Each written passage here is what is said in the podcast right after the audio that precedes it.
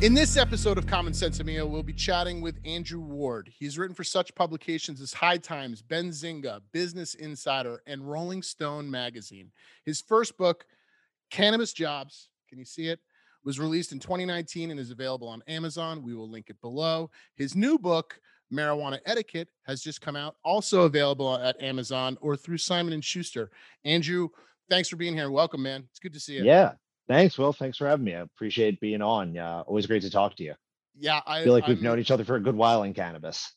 totally. I was just gonna say, like, it's fun to come back to some of these conversations with people who, uh, you know, have been doing it as long, if not a little longer than than I've been doing it, kind of in the industry, and, and just parallel the thing, and you know, check in and be like, "Hey, man, you still alive in there? You good? you cool? Yeah, How yeah. you doing?" And then every yeah. so often I see a book drop and I'm like, yeah, my guy's doing it. yeah, man. Thanks. You know, it's awesome. You know, I appreciate you've always reached out whenever you've had clients that might be uh, someone I can help out with or link up with. You know, it's always great uh, getting those sort of connections from people. So, you know, that support has always been awesome. Uh, I know we kind of first started out working in branding kind of similar on the same side of things right. and then you know branching out both of us over the years but uh it's cool to see trying those to apply our our artistic nerdiness to this thing that we love so much right exactly exactly um yeah you know with writing that was kind of why i got into it because i was just like hey man there's not a lot of people that know the business side of it and i know that and you know i've never called myself a journalist but i think i can put a journalist hat on pretty well so it's like oh, yeah. if you could strike a balance between those two things you could be pretty beneficial Absolutely. I and, and we're gonna get there. I ask this is the fourth time I've asked this this season, but I've been asking it to all of my Jersey uh, guests. You're mm-hmm. you're in, in, New York City now. Uh, Taylor ham or pork roll?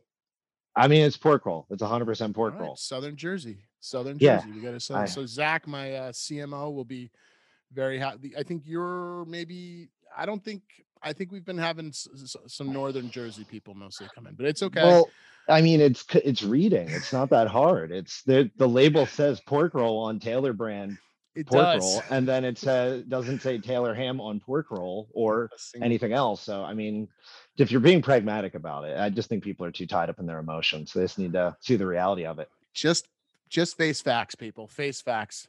It's um, essentially like cannabis legalization. You just have to come around to what the facts everybody's are. Everybody's got a name for it somewhere. It's call it one thing, tomato, tomato. My yeah. mother-in-law, speaking of, the only person I've ever met in my life, in my life, and I've been to London, uh, to say tomato. Yeah, I don't, I don't like that. That's, that's, that's well, she's great. Otherwise, she's great. as long as no one says potato, as long as she doesn't say potato. Trust me, this has been a this is the debate that she and I have.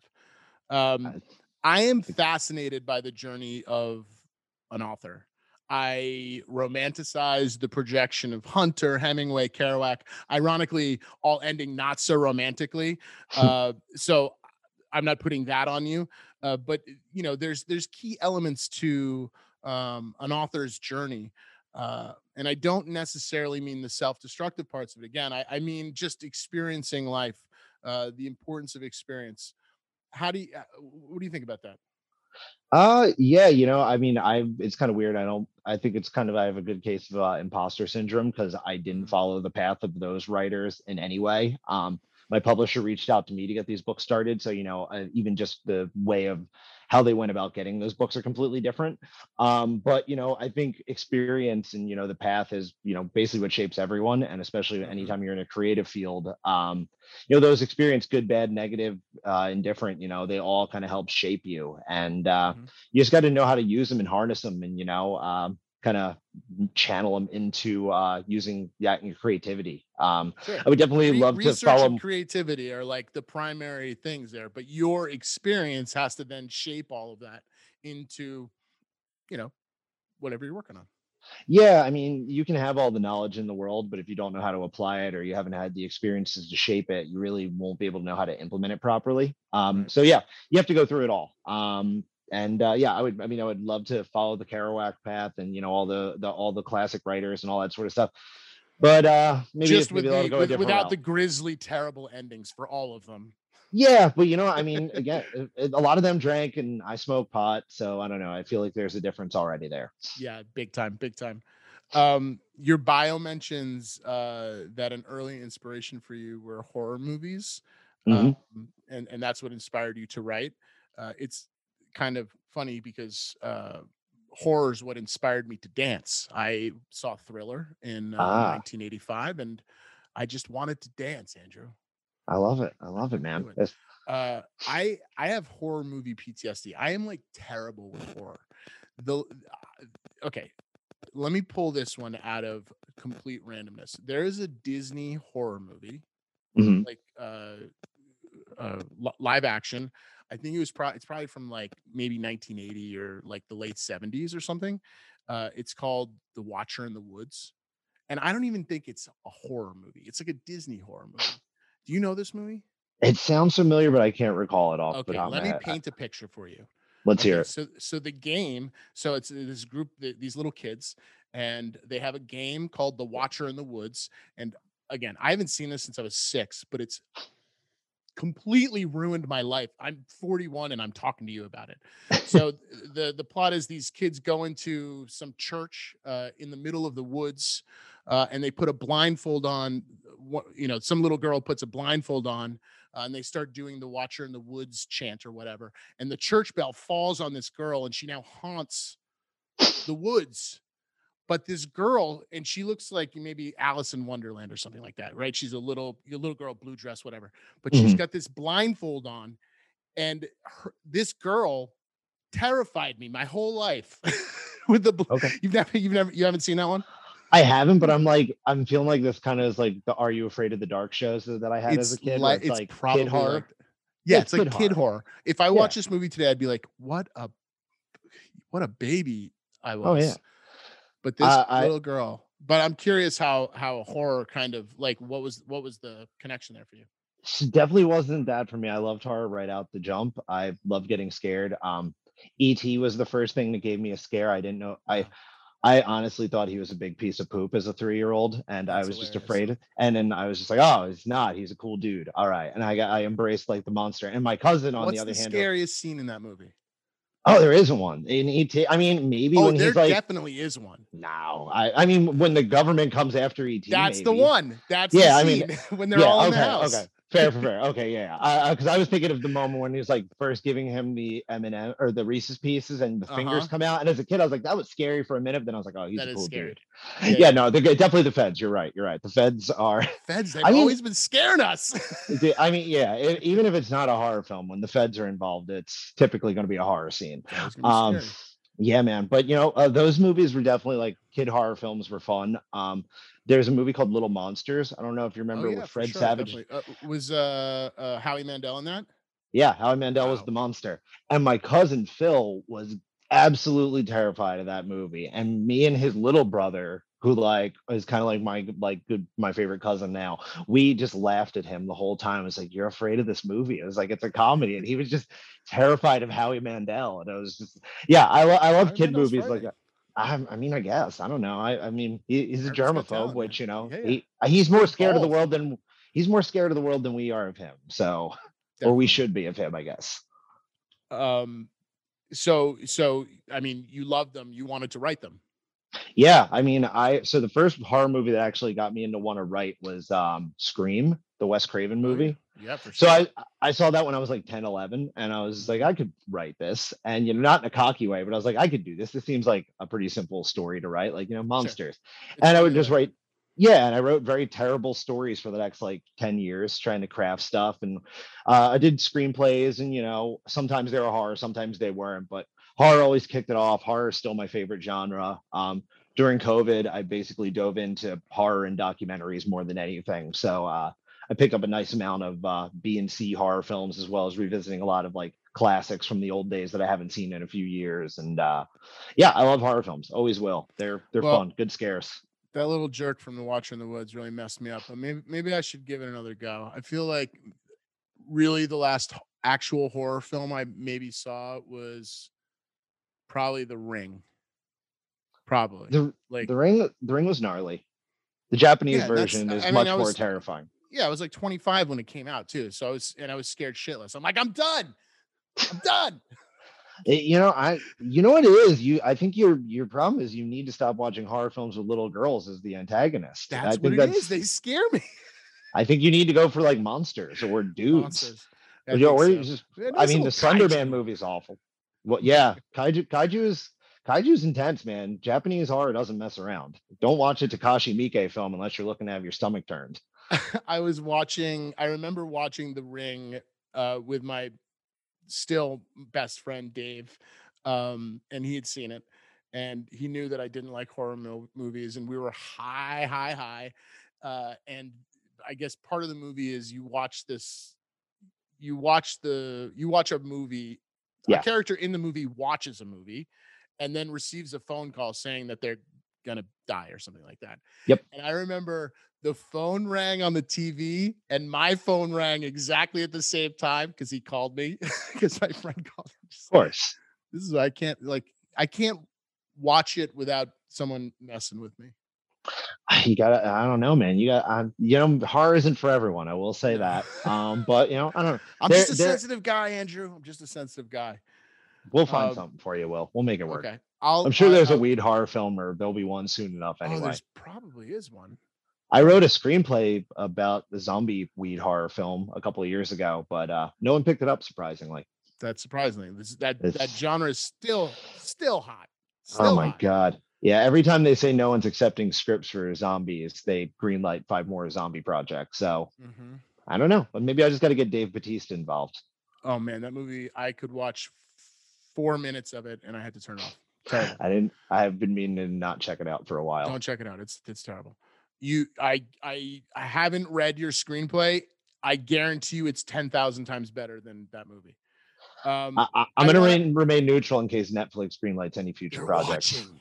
Yeah, I know. definitely watch this podcast. You um, never know. I definitely do. Fair. Uh, All right. su- supporting oneself through art, which I would, I mean, writing is for sure that. Um, it's super challenging. I, you know, before I entered my professional career post college, but pre being a real person, I was a musician in a in a rock band, and we, you know, for years traveled the country. Uh, apples and oranges, but that idea of of kind of throw inflicting pain inflicting suffering onto yourself because despite uh ambition talent uh timing all of these things the chances are you're not going to succeed professionally right? That's just that's just a lot in life and i'm not talking about you i'm talking about artists No, yeah, yeah. right? So i'm i'm cu- th- th- and that drive is heartbreaking right? Uh, i mean for me right? So now i am talking about me. Once you realize that the dream is over that's heartbreaking. There's still there's for sure uh uh things to be learned from those experiences of, of subjecting oneself to uh torture seemingly uh i'm curious your thoughts on it uh, you you know you've been actually doing this professionally and uh making a, a good living off this for for a while now but i'm curious about that that time before where you know um you were pursuing your art you were pursuing your art Yeah, you know, um, I think it's I don't know, it's difficult because there are a lot of people that don't succeed. It is a very small uh, window of success, you know. Um, at times it felt like it was almost as minimal as, you know, trying to become a professional athlete, which is, Right. you know, you Exactly. know, barely but at the same time, now that I'm on the other side, and this is kind of what I'm trying to do with people whenever I can, is you know, it's not as difficult as people make it out to be. Um, I think the biggest thing is, you know, the there's a saying I, so I was reminded of recently is, you know, it's 90% business, 10% talent. Um, Yep.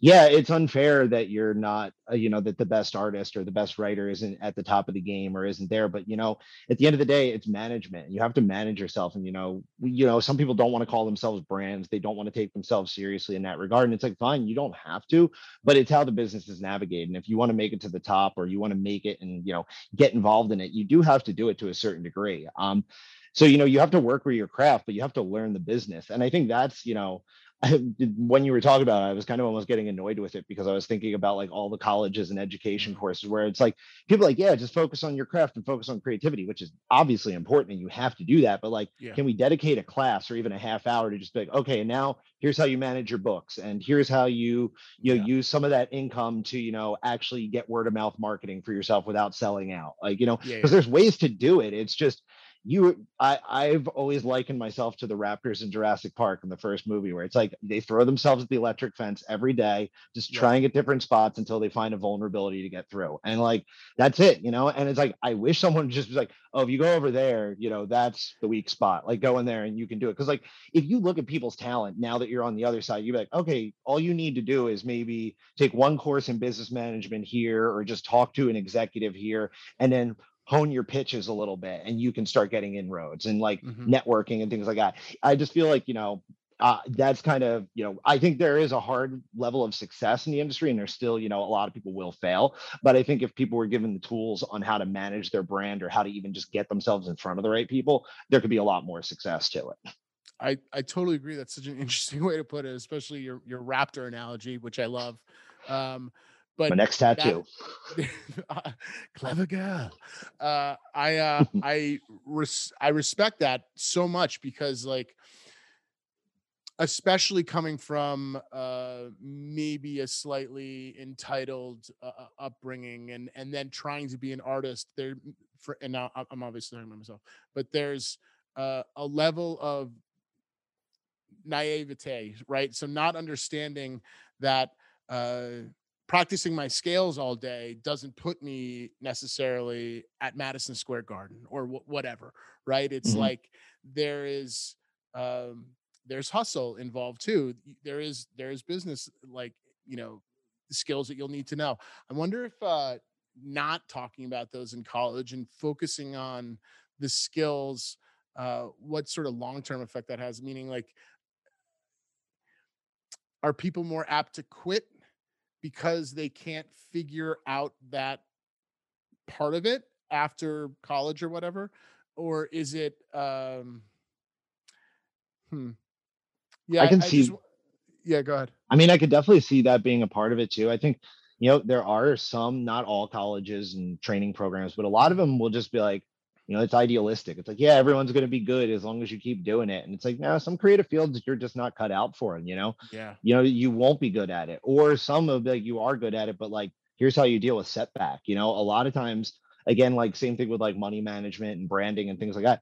Teach creatives how to deal with setback. You know, I think even non-creative people need to know, you know, here's what happens when you lose your job. Here's what happens when your money train gets derailed by you know a company shutting down or you know understanding that it's not even just your fault sometimes when you lose a job. And then sometimes owning up when it is your fault and understand how to learn from that and get better you know? Um, i think a lot of it is just ill preparation for um, artists and creatives and you know i don't know in a broader scale we should just improve the whole education system maybe just to uh, revise it to where the modern day is because i don't know we still teach it like it's like 50 60 years ago. Totally. I was i just read like so I, I, grew up in Rhode Island, and I just read the other day that Rhode Island is now uh, making it mandatory that there's financial literacy classes in public school, and I I don't know, like it never occurred to me that that should be a thing. I mean, of course it should. Yeah, but it just like I was just like, wow. But but I, the same idea. Like there, the, you know, you spend all this time figuring out uh, how to be good at something. Meanwhile, there's a million things that are are actually important to uh, that go into being good at a thing, right? Uh, yeah. In addition to actually being good at it. Yeah, and if you had those, it would provide a foundational element. You know, like there's very few jobs out there where you follow a set path and that's how you get a job. You know, like legal, medical, maybe you can say, and then a few others. You know, there's a pathway to it. But it, a lot of them, like creative, is just like, oh, it's it's uncertain. Just go out there. And it's like, well, if you give these people these skills, they have the foundational elements. And the worst case is they fall back and have these rudimentary job skills that will help them get jobs elsewhere or they can find a job and support themselves and continue their art or you know hopefully it helps build them and they know how to manage their brand and you know still be their authentic creative self or whatever direction they want to go in um yeah I, I just think providing people with more education on how to do it um which you know, close that success failure gap a little bit. It would still be minimal of success just because there's not a ton of space or investment in there, but you know, it, it's not as hard. You just got to provide the education to it. So I also think people like me in my in my position, you know, um, you got to help people when you can, give advice yeah. when you can. Um, but then also, you know, when there's big companies and things like that, you know, there is opportunity to make money too, um, and teach and consult. So, you know, go the ethical route. You know, people are like financially hard up and, you know, uh, are in need of the education, you know, maybe consider doing some pro bono work when you can. And then otherwise, you know, it's actually a revenue stream for you too. And, you know, start teaching people. A lot of people really, uh, want to benefit from that, especially if you charge, you know, a fair rate or at least understand uh, the circumstances they're coming from. 100%. I, I got to talk to um, this young woman, Alexandra Fasulo, a couple weeks ago, and she's gained quite a bit of traction lately because she's uh, she was very successful on Fiverr. So she had all the, you know, she she left her job and and just basically went to Fiverr to start copywriting and has awesome. turned that into a six figure career. Um, wow. Just freelancing. And I'm curious kind of your perspective on that and and how how best you feel how best you think creatives writers uh, designers whatever can diversify themselves without kind of burning out you know so you it's kind of about like uh keeping your eye on the on the prize right but there as you're getting to the prize you're doing maybe five different things yeah. So my headphone cut you out right when you said diversify, but basically you said like, how do you diversify while keeping your eye on the prize? Is that correct? Yeah, yeah. I'm just yeah, exactly. You know, okay. Surviving while trying to basically achieve your goal. Yeah, a hundred percent. You know, um, and I think that's dealing with setbacks. You know, um, in a, I got into cannabis writing in 2017, and I definitely was not able to be a full fledged cannabis writer the first year out. Um, right. Probably took me about two and a half, three years before I could say I had my first month where I was 100% earning revenue from cannabis. Um, awesome. Yeah, you got to you got to know, um, you know, that it's okay to take side projects. It's okay to you know pick up stuff that might not be your most glamorous. You don't have to put on your resume. You don't have to tout it. You know, as long as you're not doing something that's corrupt or unethical or going against what you're trying to do, you know, you're making money, you're trying to survive, uh, just like everyone else is. Um, my pro- I found an avenue because I'd worked in offices prior to um, getting into freelance. So one of the areas I worked on was a lot was uh, HR. So I did a lot of mm-hmm. human resources, a lot of staffing. You know, they were not fun, they weren't glamorous, but I wrote for several platforms of management and content, you know, packaging around them and, you know, trying to brand them. You know, it was boring and it wasn't fun, but I'm appreciative of them. Um, I also had a few successes with foreign language companies. Um, sure.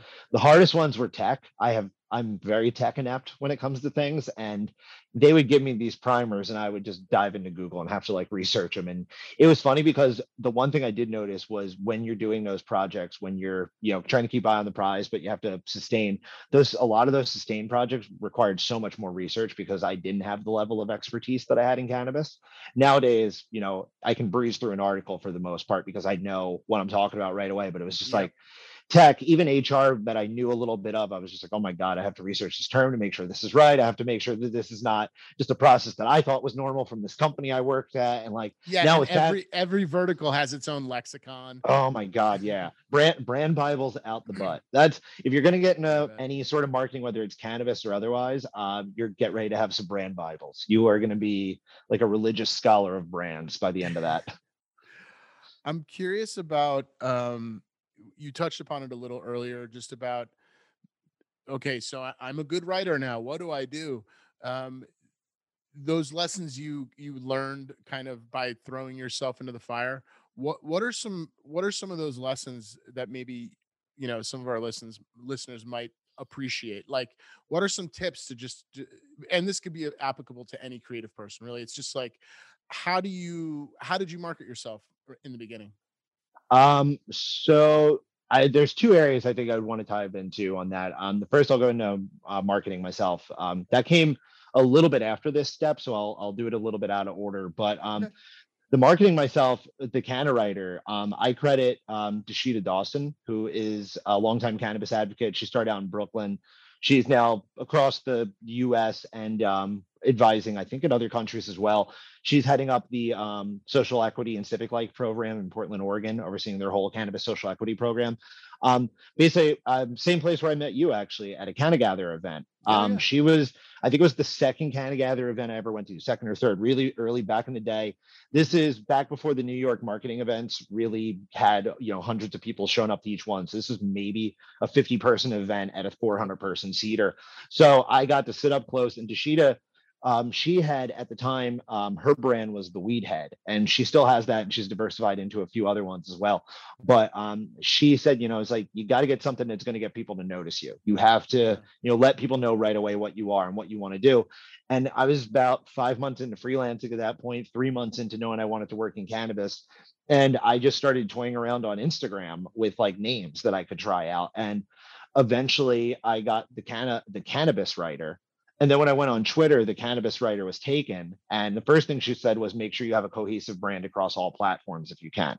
And so I went to go do it and I was like, all right, let's play around with it. And I was like, oh, the canna writer. And then I double checked it on Twitter, got that. And now I have that. I just added on TikTok, which is like an avenue I don't, I never thought I'd be exploring, but is now a new place to get my articles out there. Um, so yeah, so branding in that regards, um, that was where it all started. Was Dasheeda. Uh, Dasheeda Dawson is awesome. She's a great mind in the space, and I had worked in branding and stuff before, but I there was a disconnect because uh, you know I just thought it's cannabis, it's freelance, it's different than the office life, but it really wasn't. Um, and it, it, was the same thing. So establish a cohesive brand. If anyone, you know, you can still do it in cannabis. Um, a lot of the puns are taken and things like that and stuff are gone but you know yep. you can find you can find different ones um, do that. And you also just with the way shadow banning is still going on on instagram and social media platforms you may even want to create a backup account for everything. So uh, maybe have a top two um, but the other thing that I was going to say that I took over from the office life that I think, um, you know, as a tip for a writer, you know, being a good writer, besides just a cohesive brand, um, which also by the way, cohesive brand includes making a website. Um, definitely just get a website and work on that and link that all up. Um, it's much more nuanced than that. I'll link a great sure. company below that does that in yeah. the description. there we go. Yeah. Um, so uh, but the other thing that's really important and i think was the key to me um, was i previously was working at a company called AND.CO which was a freelance uh, backend management company. And at that company i was doing uh, one of the three jobs i was doing for them was partnership management. So it was really where i got thrown into doing cold email outreach. And i think this is actually a testament too to your side jobs that you know might not be the focus that you're looking into is try to take away the expert the um, experiences and the lessons that are beneficial from that job and how it could actually benefit you as a freelance brand. Um, one of the one of the big things I learned there was how to just create partnerships through cold email. Um, I'd never had to do cold email before uh, working at AND.CO, and I was doing a good, I would say probably about two to four hundred emails a month, just trying to reach out to companies through you know various types of partnerships we were doing and taking phone calls and things like that.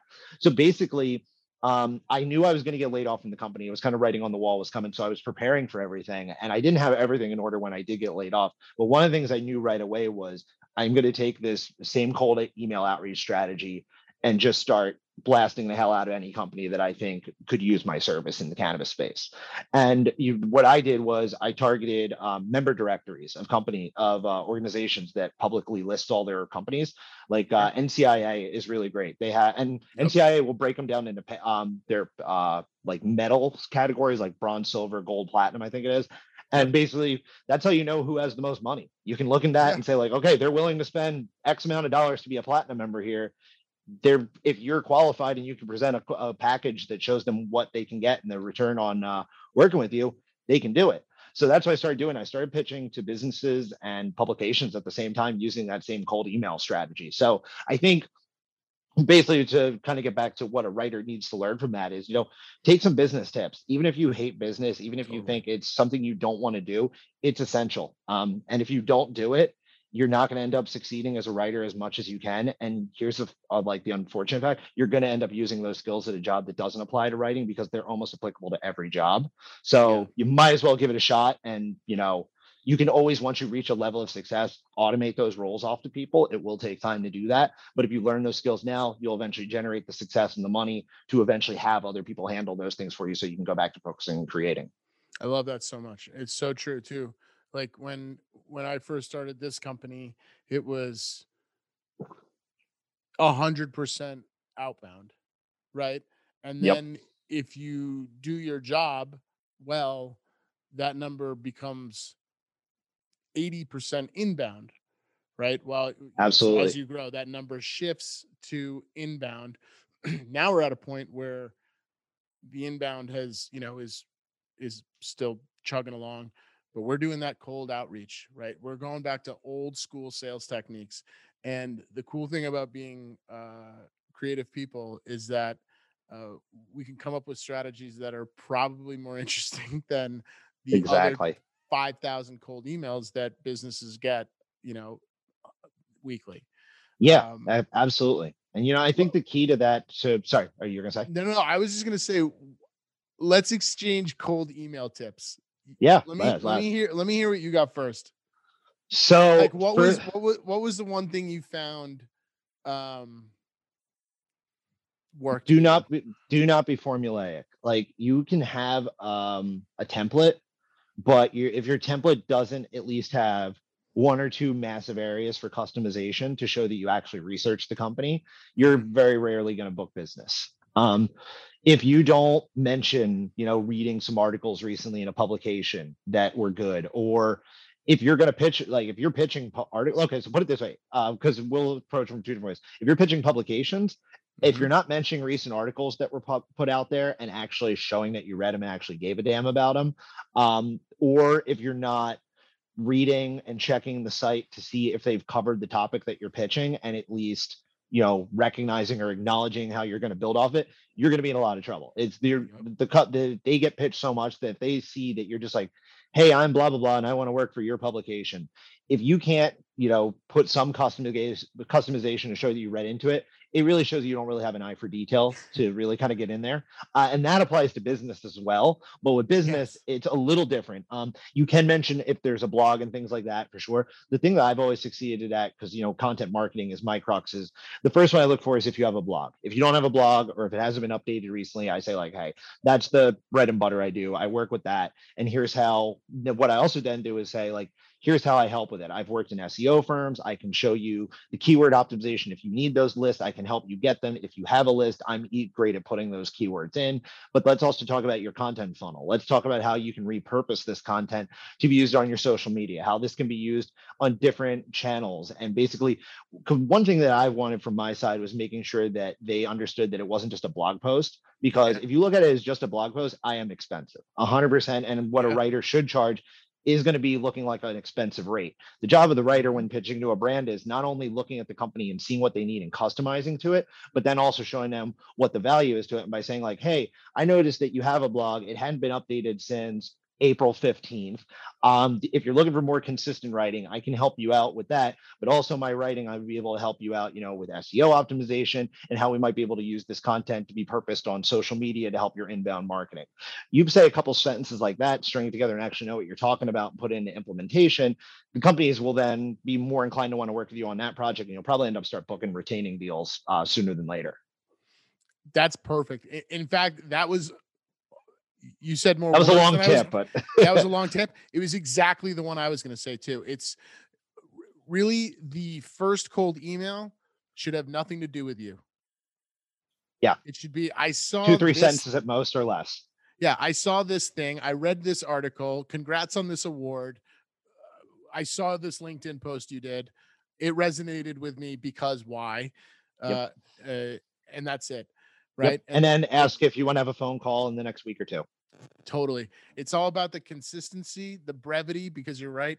Uh, being able to, uh, especially as the owner of a company, like, man, the amount How many emails a day do you get? Oh, I mean, a hundred for sure. Yeah. Um, and the thing that always stops me, even if I know, you know, oh man, this is a SEO company on the other side of the planet, or like I'm, I'm, you know, I'm probably not going to work with these guys, but they're using tools like Vidyard now, or you know, so like a video tool. So they're they're that personal touch. It's starting to come in and, and like through all levels of of you know spam inbound um Mhm. but that's it like that that personal touch showing that you like resonated with a thing that that company does um period that's it send Yeah. next the next follow up is that thing I saw made me think about this. Yep. And Oh here's yeah, some- and the problem I found. and have your follow-ups. Yeah, that's a whole other game. I everyone's got a different strategy for those. I hate the aggressive follow-ups. Some people love those follow-ups. So I would say, yeah, once you be sure to have your your own uh strategy and kind of toy with it and implement it. But you know, like you just said, that's a great, you know, next step to it. And then kind of tweak it from there. My favorite is then, you know, the third one. I usually get no success on the second email I found out, and it's usually the third one where I was like, okay, now's not a great time. Totally understand. I was cold emailing you. I'm going to stop bothering you now. Here's a link to my latest book. Here's my portfolio, and here's my LinkedIn. And contact me whenever you'd like. And that is actually where I've generated a lot of success. Is my third email. Yeah. Totally. That's the one too. So like we'll, we you know, we have uh so we've got a sales team our our you know at Canna Planners. Um there's a strategic outbound uh, strategy is that redundant or what? There is a outbound strategy uh that we've thought out. um but it is it's like cold email, second email, social touch, LinkedIn touch, call, call, call, email, social, call, call, call, call, call. Um, but the thing, the thing that you just made me think of, and, and this is a big part of what we, what I try to always talk about in this podcast, which is like the uncomfort, uncomfortability with certain aspect of business and uh, even uh, especially entrepreneurship, like putting yourself into situations that you normally wouldn't find yourself in, right? Like even sending a cold email, like it feels weird, right? Like, why does this Oh, person yeah. want to hear from me? They don't know me from anybody. Like, what do I like? Like the, that sort of thing is an like that's a that's a cancer in the mind of uh you know the an entrepreneur.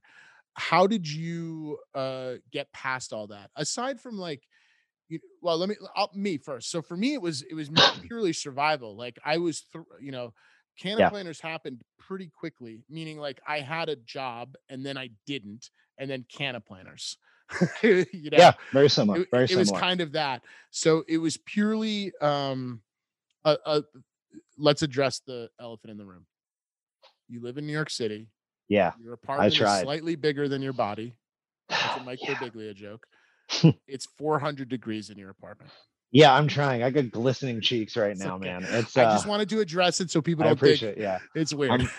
I'm like dabbing off like a like a stressed Southern gentleman right now. this is I, uh, part of living in New York. You don't yeah. You you want to die in the summers. And while recording, my fan made just enough noise. I was like, I can't have this, or it's going to ruin recording. So I'm gonna shine on Turn right the now. fan on. No one's watching anyway. No, we'll make it work. We'll make it work.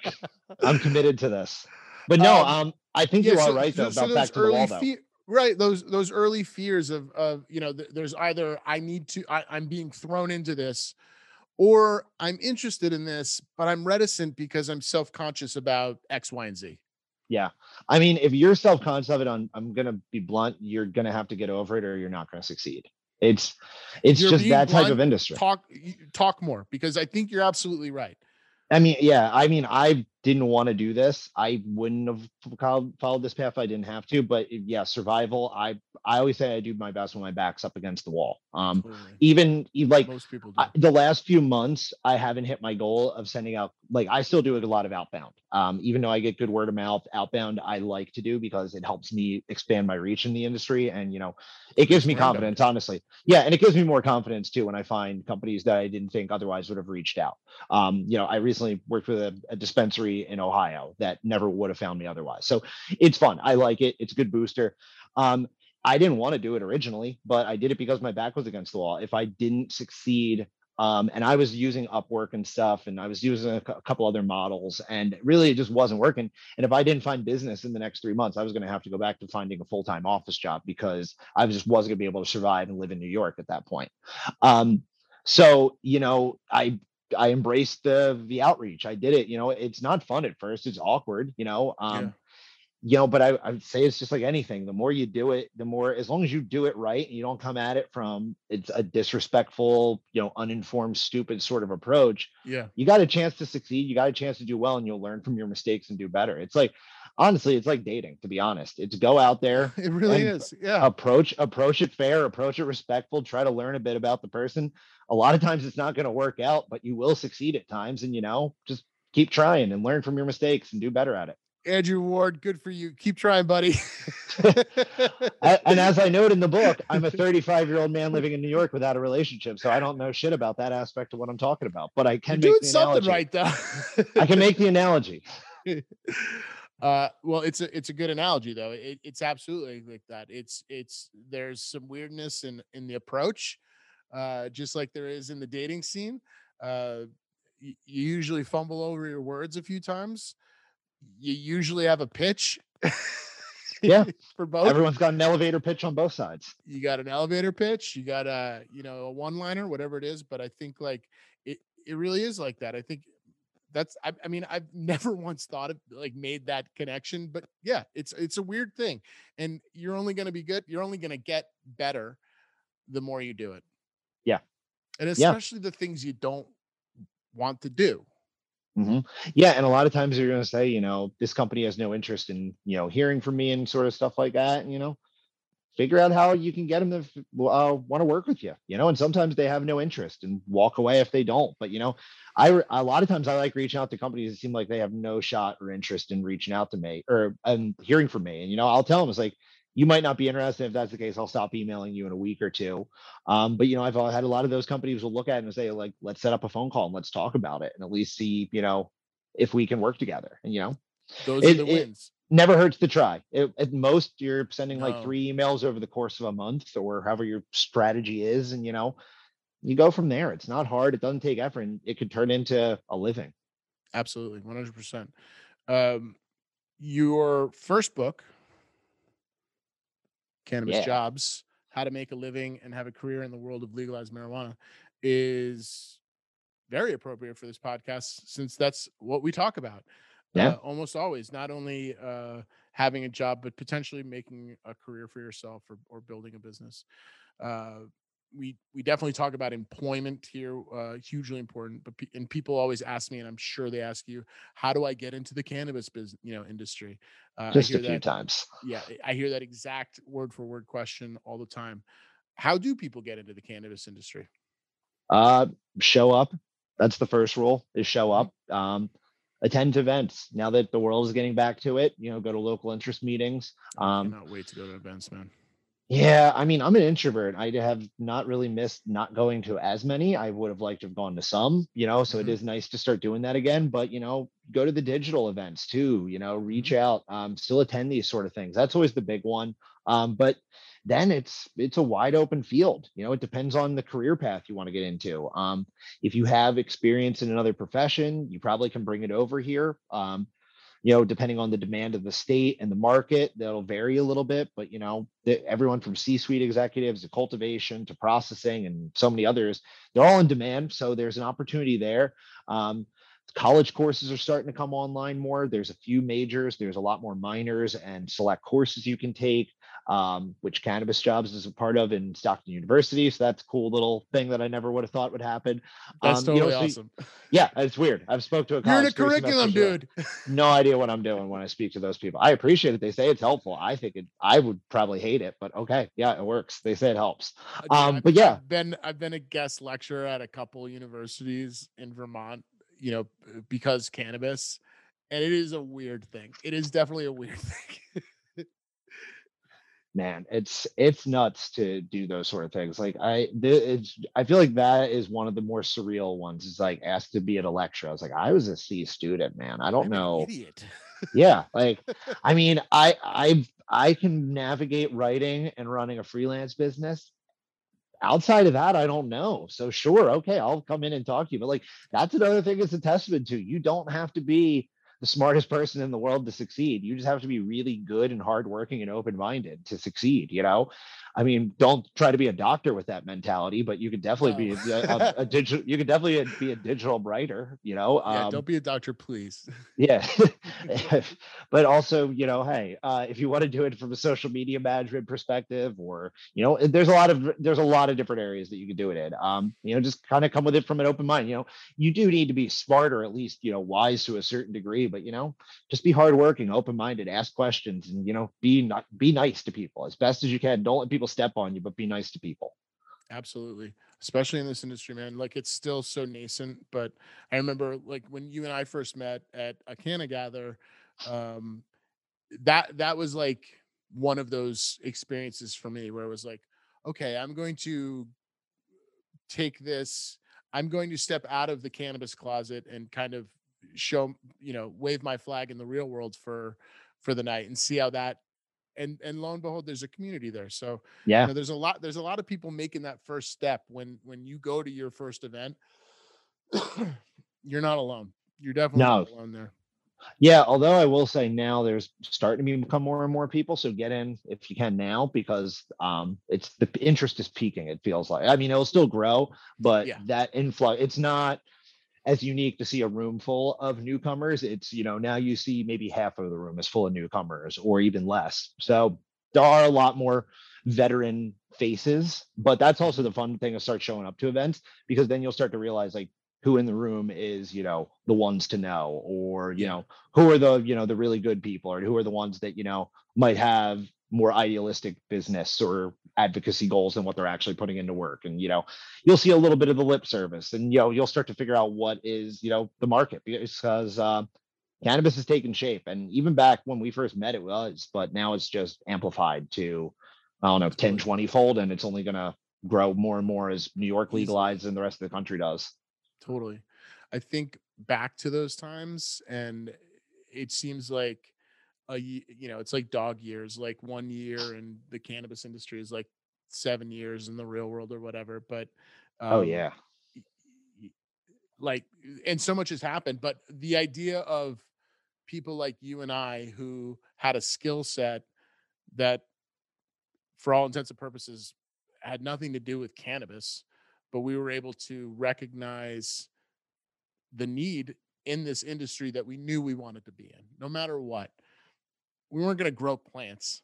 I kill plants. We weren't going to you know build dispensaries or whatever but we could do this one skill that we knew would be helpful in the industry. Yeah. Um, it i mean i love that that it's just such a it's such a romantic tale. Uh, i i interviewed uh tito byrne who is the uh head of the byrne gallery which is a, a glass shop in in burlington vermont and he said something to me at the time that was just like so shocking which was don't do what you love do what you're good at and apply it to what you love. And i was like damn man that sounds controversial but it's not at all.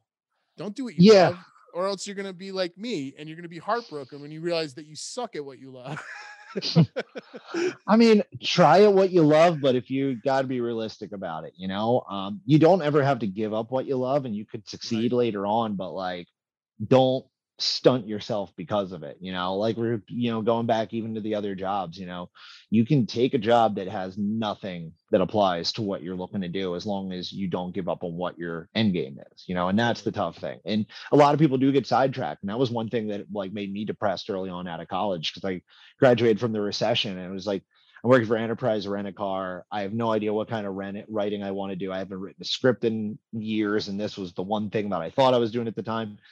And you know, it you know it beat me up after a while, but then I pulled myself out of it and I started writing for a blog, and that was the first step to realizing I wanted to get back into writing. It took four years from there. Actually, no, it took five six years to get back from there to getting into paid writing and cannabis and stuff like that. So you know, it's um it's incremental and um you know do what you love for sure and if you're not getting paid for it you know you can work on it but maybe yeah do something you're good at too along the way or at least something that's going to be good at paying you money definitely most Yeah. importantly uh you are the second guest that we've had uh, to discuss cannabis etiquette um, Sweet. first was lizzie post who is a etiquette expert yeah uh, who applied her expertise to cannabis uh i would say that you're a cannabis expert applying definitely not an etiquette expert trying to, trying to uh, identify proper etiquette. Can you can what drew you to this topic? Here's the book, by the way. We will link it in. the- in it is a beautiful book. I yeah read thank it you in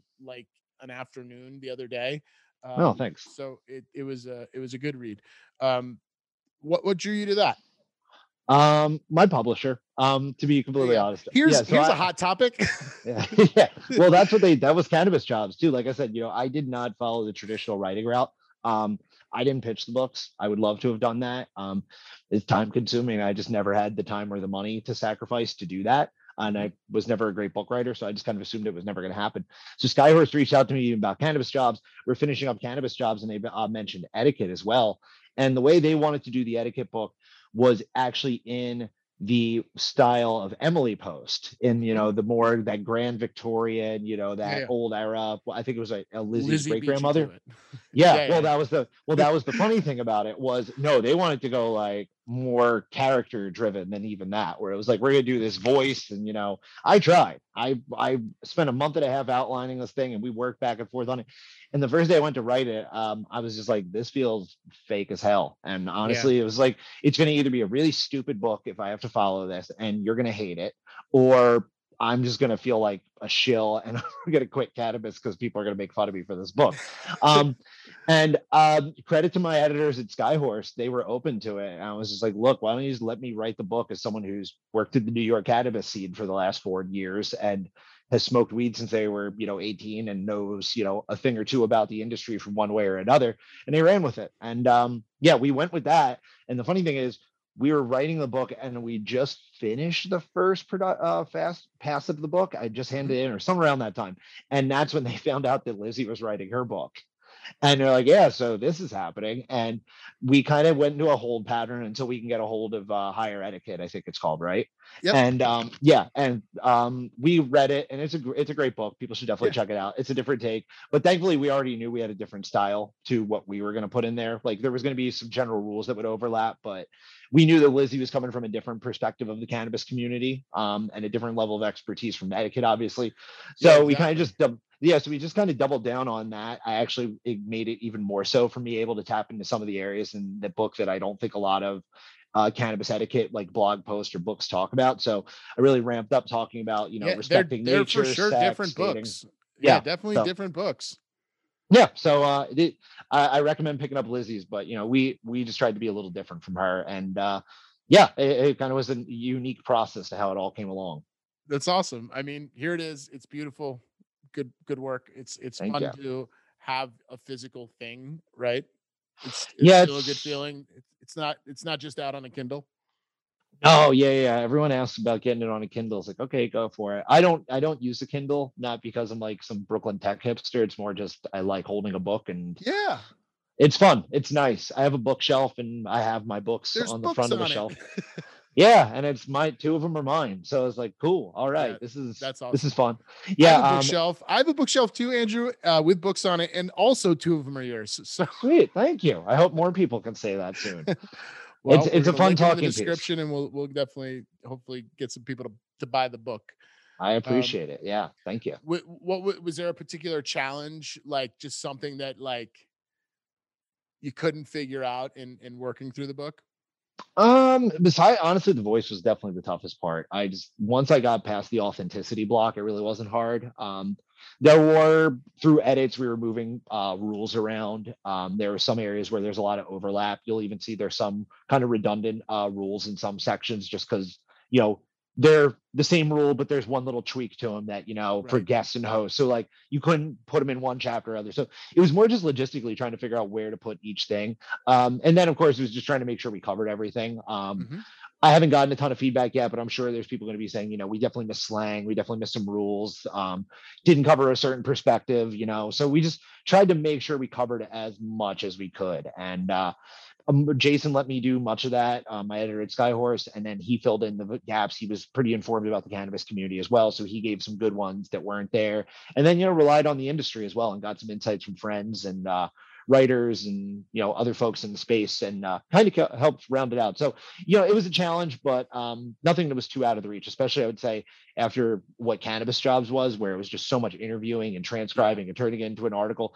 It felt like it was a lot more labor intensive. Cannabis uh, marijuana etiquette was a little bit longer of a period of time to write it and um, it was a little bit more of a fun process. So you know the challenges felt like you know small hurdles really. Well it's awesome. I i hope uh you sell a million of them. Really Thanks. Do. There's there's one chapter in here that I'd like to discuss as we let's pull this podcast to a close. It is the uh, how to roll a joint. Okay. So yeah. If I if I can, I'm gonna try to move my camera without totally screwing this up. I'm gonna roll it on your book All right. Because that's the dream. When I first put out my, I I, I put out a you know a bunch of albums in my musical life. Hi, uh, and uh, one of the best feelings is rolling a joint on your own album or book. All right, I guess that's the best I can do with this. Okay, Sorry, there's my hand. You're gonna see. We're gonna edit all this shit out. it's cool, man. It's a it's a unique POV. I'm gonna get it. There it is. Okay. So got my book. I've got a little material here. Nice, nice, good material. I don't I don't mess around. I don't know what it is. All right. Okay. I am a terrible joint roller. I ground I, I grinded up the weed. Ground? The weed is grinded. The weed is now It's grinded pieces. It's grounded and grinded. Grund. What's my what's my next uh I got uh, should I use the tips? So I will tip or no tip? I would I crutch the hell out of it. I'm gonna need every little bit of help I can get when rolling a Let's do it. joint. Um have you ever instructed how to roll a joint over Zoom before? I haven't. Um, no, I Cool. I'm I'm trying to actually find my joint rolling implements just to show you what I usually do. I have a grinder that automatically has a pour spout and then it goes into a one hitter. And this is my joint because I'm shit at rolling Because joints. you're a techie hipster from Brooklyn. I, yeah, sure. I mean, this is just the perk of working in the industry. The company sent me this. Uh, it's awesome. awesome. Yeah, no, um, that's awesome. Go work in weed. They'll send you a lot of cool products. Seriously, Um, they will. Yeah. Um, so I will help Okay. you roll a joint, but I am Let's do it. terrible at it. My editor made me put the rolling tips in there, and I was like, I don't think that's etiquette, and I'm not good at this. And he's like, do it anyway. I was like, okay, fuck, we're gonna try. Well, it's Um, gonna make for it's gonna either make for really good or really crappy content right now. cool. All right, great. Um, so you are going to put your folded up cardboard into the one end of the uh, folded paper, and that'll be your crutch. Yes, that's going to be your crutch. Um, just put that into the crease for now. I would say. Okay? Um, so really bad at from this. yeah, I'm. This is gonna be bad, man. Um, so what you're gonna do is with the crutch in the crease, you're then gonna take your ground weed and modestly put that into the uh to the crease as well, filling up most of the line, leaving a little bit of space at the end so you can twist up the paper. All right. So don't overfill it because then it'll make rolling tough. Uh, yeah, and then even it out so that where your crutch is, um, Okay. the flower starts and then you get kind of like an even line all the way through. And if you have an excess, kind of pour that back into the grinder, uh, just so you have a nice even full line, but that it's not going to burst. Yeah. All right.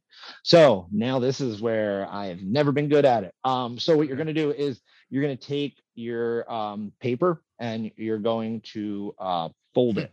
So you're going to start Fold rolling it. it. You're I can do yeah, that. fo- yeah. So you you have the sticky side of the paper and then you have I the think I did it. non-sticky side. Yes, take the non-sticky sticky side and, and roll it until with the contents inside until you get to a little bit of space with the sticky side. And then you're going to lick it like you would an envelope and then fold that paper tight. So yeah, you're gonna start twisting that. Yeah. So you're gonna take that non-sticky side of the paper and start rolling your flour into a tight but not too tight uh tube, kind of like you'd be rolling a cigarette. I think I actually got this. All right, let's do it. Let's do it.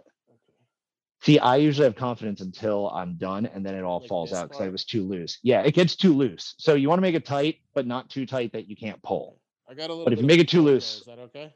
Uh, I think, yeah, let's say it is. Let's say it is.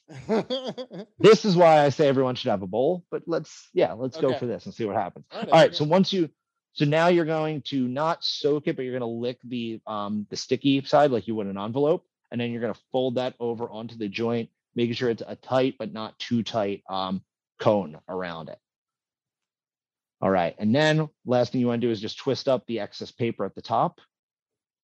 So pat that down if you have any pot in there, and then twist that up, and then you should be able to light it. And if this is what's going to determine if you want to buy my book or not, you're not going to buy my book because this is a terrible advice. Buy this guy's book. I suck at rolling joints, and look at how good that joint. is. Buy my book, but not based on any of my rolling skills because that is the worst advice you'll get. Definitely unauthentic. How'd that look? Okay, that's not bad. I think It's a- it's it- turned out great. I think you're a lot better at it than my tips were, but um, I'm gonna I'm gonna say yeah. I'm gonna say sure. This I'll, I'll hang my hat on this. For Sake of content, I lied and said I never rolled a joint before. Oh, but I'm, maybe. I'm glad you walked me through it because now I feel more confident in it. I was yeah, that looks a lot better than I've ever done. So uh it might be just some, you know, behind the scenes magic there. But uh yeah. Uh other than that, I'll say a lot of It's the like advice. is cooking. Sh- it's like a cooking show. We had the we had the uh, ready made already go. I just I, Yeah. did, I did the swap out. That's what they call it. The swap out. It's nice. It, it was smooth, man. It was smooth. I got to learn from you how to do that. Uh, Andrew Ward, it has been an absolute pleasure talking to you. Thank you for helping me roll a joint, which I'm now going to go enjoy. Uh, tell the people listening where they can find you, where they can engage with you. Yeah, well, Will, thanks for having me. It was great catching up with you. Um, Definitely. yeah, you can follow me on social media, Instagram, Twitter, and I'm also going to be launching on TikTok at the Canna Writer um, on all those. Um, if you feel like you want to send me uh, any tips or anything, you can visit my website, iamandrewward.com. Just visit the contact page and you'll be emailing me directly. Um, yeah, we can start talking about stories. Um, but yeah, thanks for the support, and uh, I hope you enjoy the book if you pick it up. Andrew, it's been a pleasure talking to you. The book again is called It's Covered in Pot. As it should be. The Art of Marijuana Etiquette, a sophisticated guide to the high life. The author is Andrew Ward. He has been our guest today, and I appreciate him very much. Thank you so much for joining us, everybody. We will see you next time. I'm going to go get down on this. Bye.